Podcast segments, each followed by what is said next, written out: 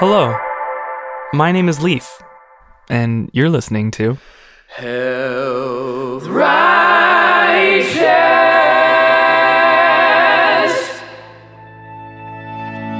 In our last episode, we talked about diets from Atkins to Zone, FODMAP to eating to your blood type, fruitarian, and everything in between.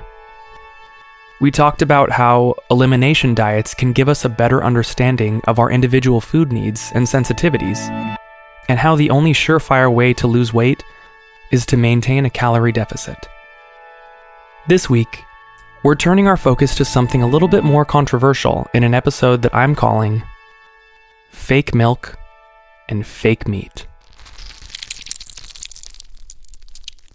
As we barrel ahead into climate change, woke culture, and the side effects of our social programming, eating plant based doesn't hold the same level of shame or judgment as it once did.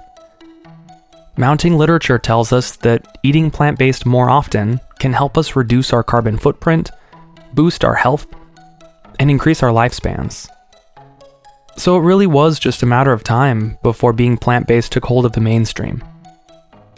It wasn't so long ago that the USDA had Americans thinking that without dairy, your brittle bones would crumble and blow away. Or you weren't a real man, or even an American, if you didn't eat meat. There has been generations of marketing to maintain the status quo to keep factory farming booming and the demand for livestock strong. So here we are. It's 2020, and just about every major fast food chain has a plant based feature, and you've got about 10 different alternative milks to choose from. So where's the problem? Well, in our quest to meet the growing needs of the consumers, we've fallen into a trap that we commonly find ourselves in, and that's skipping the most important step sustainability. As the popularity of almonds has skyrocketed over the past two decades, more than doubling to over a million acres of almond orchards, most of which grown in California's Central Valley, the unsung heroes are struggling to keep up. And those heroes are honeybees. Billions of bees are shipped in from around the country from as far as Florida and New York to the only place in the United States that almonds are commercially grown. California, to meet the $11 billion demand. They're taken out of their winter dormancy two months early, fed corn syrup and pollen patties, and are sent to pollinate almonds that have been drenched in 35 million pounds of pesticides. These pesticides include herbicides like Monsanto's glyphosate, commonly known as Roundup, fungicides, and insecticides. Glyphosate has been shown to disrupt the stomachs of bees, and insecticides, although meant to target mites, can be lethal to bees as well. It's no secret that these chemicals are harming bees. When colony collapse began to draw attention, neonicotinoids were identified as one of the main culprits. Neonicotinoids are a powerful insecticide that, when absorbed by plants, can end up in the pollen and nectar, killing off butterflies, bees, birds, and other wildlife when exposed to it. Last May, the EPA pulled a dozen neonics from the market following a successful lawsuit brought by beekeepers and environmental groups. So you would think that as we become more aware of the relationship between pesticides and bees, pesticide use on almonds would decrease. You would think. But at least as of the most recent data from 2018, pesticide use continues to rise. We've had to bend the natural behavior of honeybees around almonds. This is a direct quote from Charlie Nye, who runs the bee research operation at the University of California, Davis. And so we've got two parts of the equation here. We've got pesticide use and disrupting their dormancy. But because all of these bees are in close quarters with one another, they're also putting each other at risk risk of disease and illness to be spread from colony to colony, and also the spread of parasitic mites that feed on honeybees. With all of these factors combined, you're looking at a loss of almost a third of colonies during this winter period. Beekeepers are able to split colonies and work on rebuilding populations afterward, but as the demand for almonds continues to grow, almond growers continue to seek out more and more colonies to come to California to pollinate, each year putting more bees at risk. So, what can we do here? We can buy organic. This is basically my solution for everything nowadays. Buying organic is going to put you and the honeybees at a much lower risk of exposure to pesticides. We can also lighten the load and try out some other alternative milks like oat, hemp, coconut, cashew, flax, rice, macadamia nut, or soy. Keep an eye out for organic on those as well. Soy. Speaking of soy, I'm going to take you on a little trip down memory lane. Picture this it's 2018, and with buzzing excitement, I find out that a brand new plant based burger is coming out. This is what I've been dreaming of for the better part of my life a burger that can compete with the real thing, not some rubbery brown hockey puck with fake grill marks on it. A burger I can truly enjoy for the first time since I was a kid. It's called the Impossible Burger, and it's so exclusive that they're only releasing it one restaurant at a time to make sure it's prepared to perfection. It's a bright pink ground patty that bleeds when it's cooked and tastes as good as beef. The only thing that I can think is where can I get it? I finally track it down, order it, and take my first bite, and the rumors are true. It's the best plant based burger I've ever had but I feel like it could be prepared better. So I try it somewhere else and order it again, and it's magic. It's buttery and rich, salty and satisfying, gooey and firm with the right kind of bite. Brimming with curiosity, I have to know which restaurant prepares it best. So each time a new restaurant starts carrying it, I go sample their take on it. These burgers aren't cheap either, but they're so worth it.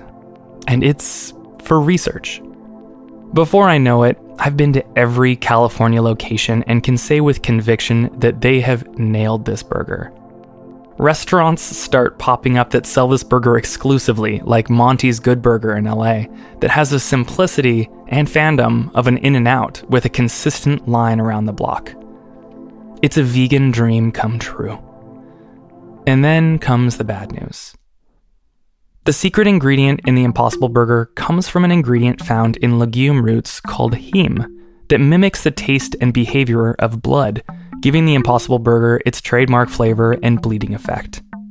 Yes, the original marketing for the burger showed heme being extracted from roots, but the way that they were able to mass produce the heme is by genetically modifying yeast to produce it.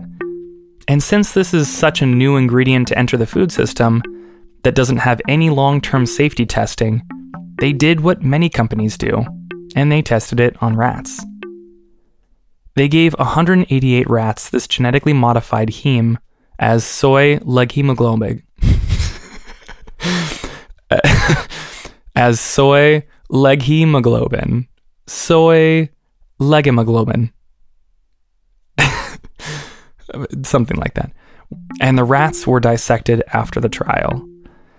The CEO of Impossible Foods, Patrick O. Brown, says that avoiding this dilemma was simply not an option, as it is industry standard to perform rat feeding studies to demonstrate that a food ingredient is not toxic and is safe.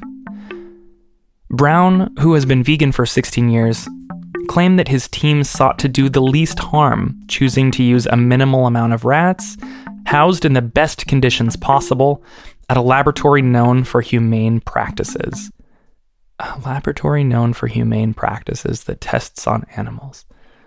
Knowing that this is a sacrifice that will save more animals in the long run than were lost in this trial. So that's one hiccup. Next, they changed their formula from the 1.0 version, which used a wheat protein, to the 2.0 version, which used a soy protein based patty.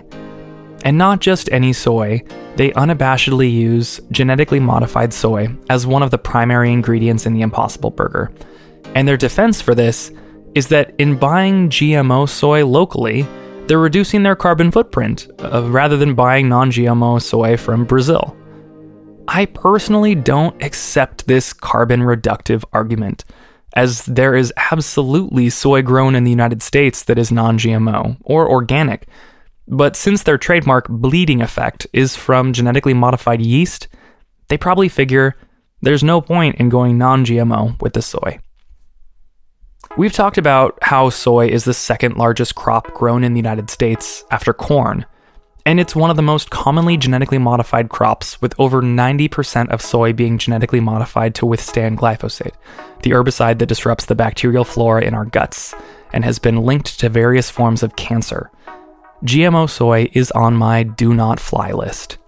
But hot damn if this isn't a tasty burger. Here are some of the chains you can find it at right now.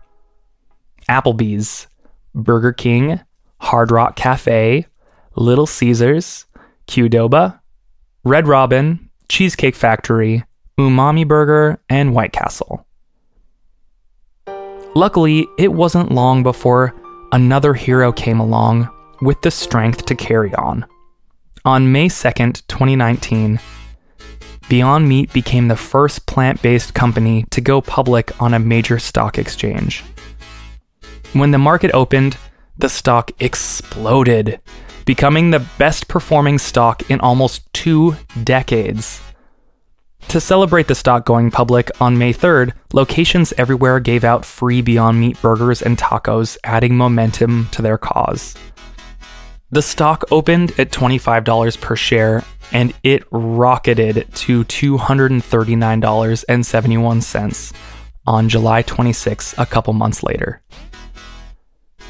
Beyond has a quality product that didn't have to go through all of the hoops that Impossible went through to make their way to consumers.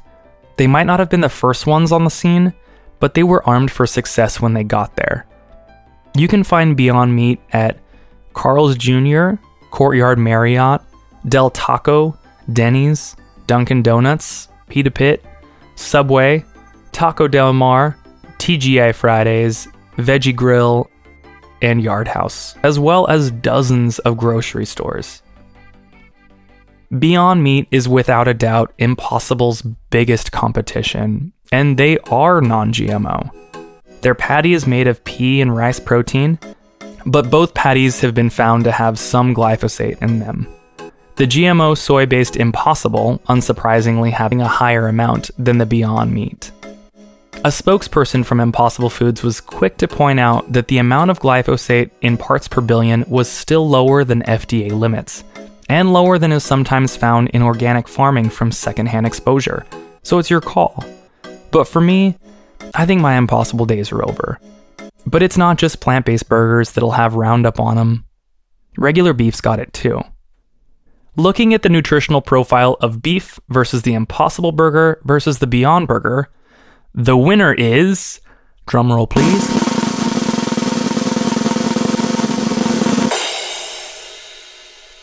none of them. They're not healthy. they should be viewed as a treat and not something eaten regularly.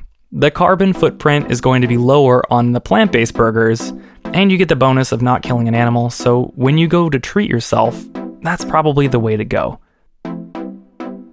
One day, there will be a nice, organic, plant based burger that satisfies in the way that these burgers do, but at the moment, these are what we've got. These are exciting times, though. It's amazing how quickly the industry can change.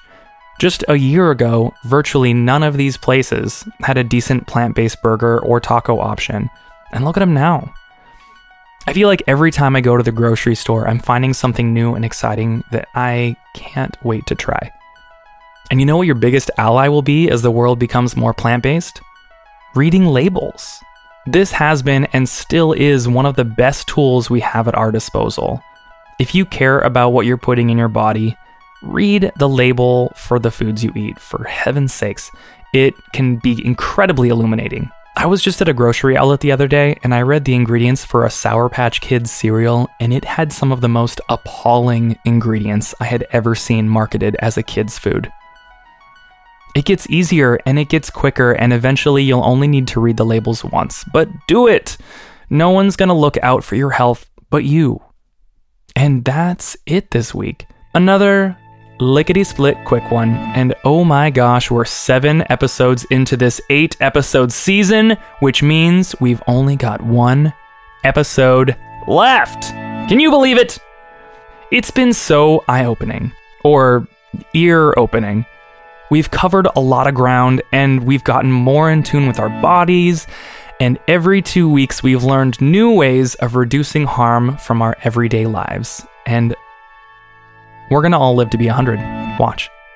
If you learn something today and you want to share it with someone, pass this podcast along to your friends, your family, your woodshop teacher, your favorite boutique candle maker, your divorce lawyer, your pet masseuse, or anyone who's made your life interesting that you want to have the best shot at living a long, healthy life. This has been an incredible ride for me. And I might start turning off some of the lights, but in the meantime, follow Health Righteous on Instagram or Facebook. Tear this podcast apart in a scathing review on Apple Podcasts or give it five stars and say, I am a healthy genius. Consider becoming a patron. I am currently accepting patrons on Patreon and sponsorship of many kinds. So visit patreon.com slash healthrighteous or shoot me a DM. Thank you for listening. It truly is a demonstration of self love, self kindness, compassion, greatness, all of it. Now get out of here and tell the world how great this podcast is. Come back in two weeks for a brand new episode. The final episode of the season, and maybe forever, who knows? And we will see you next time. And until then, this has been Hell.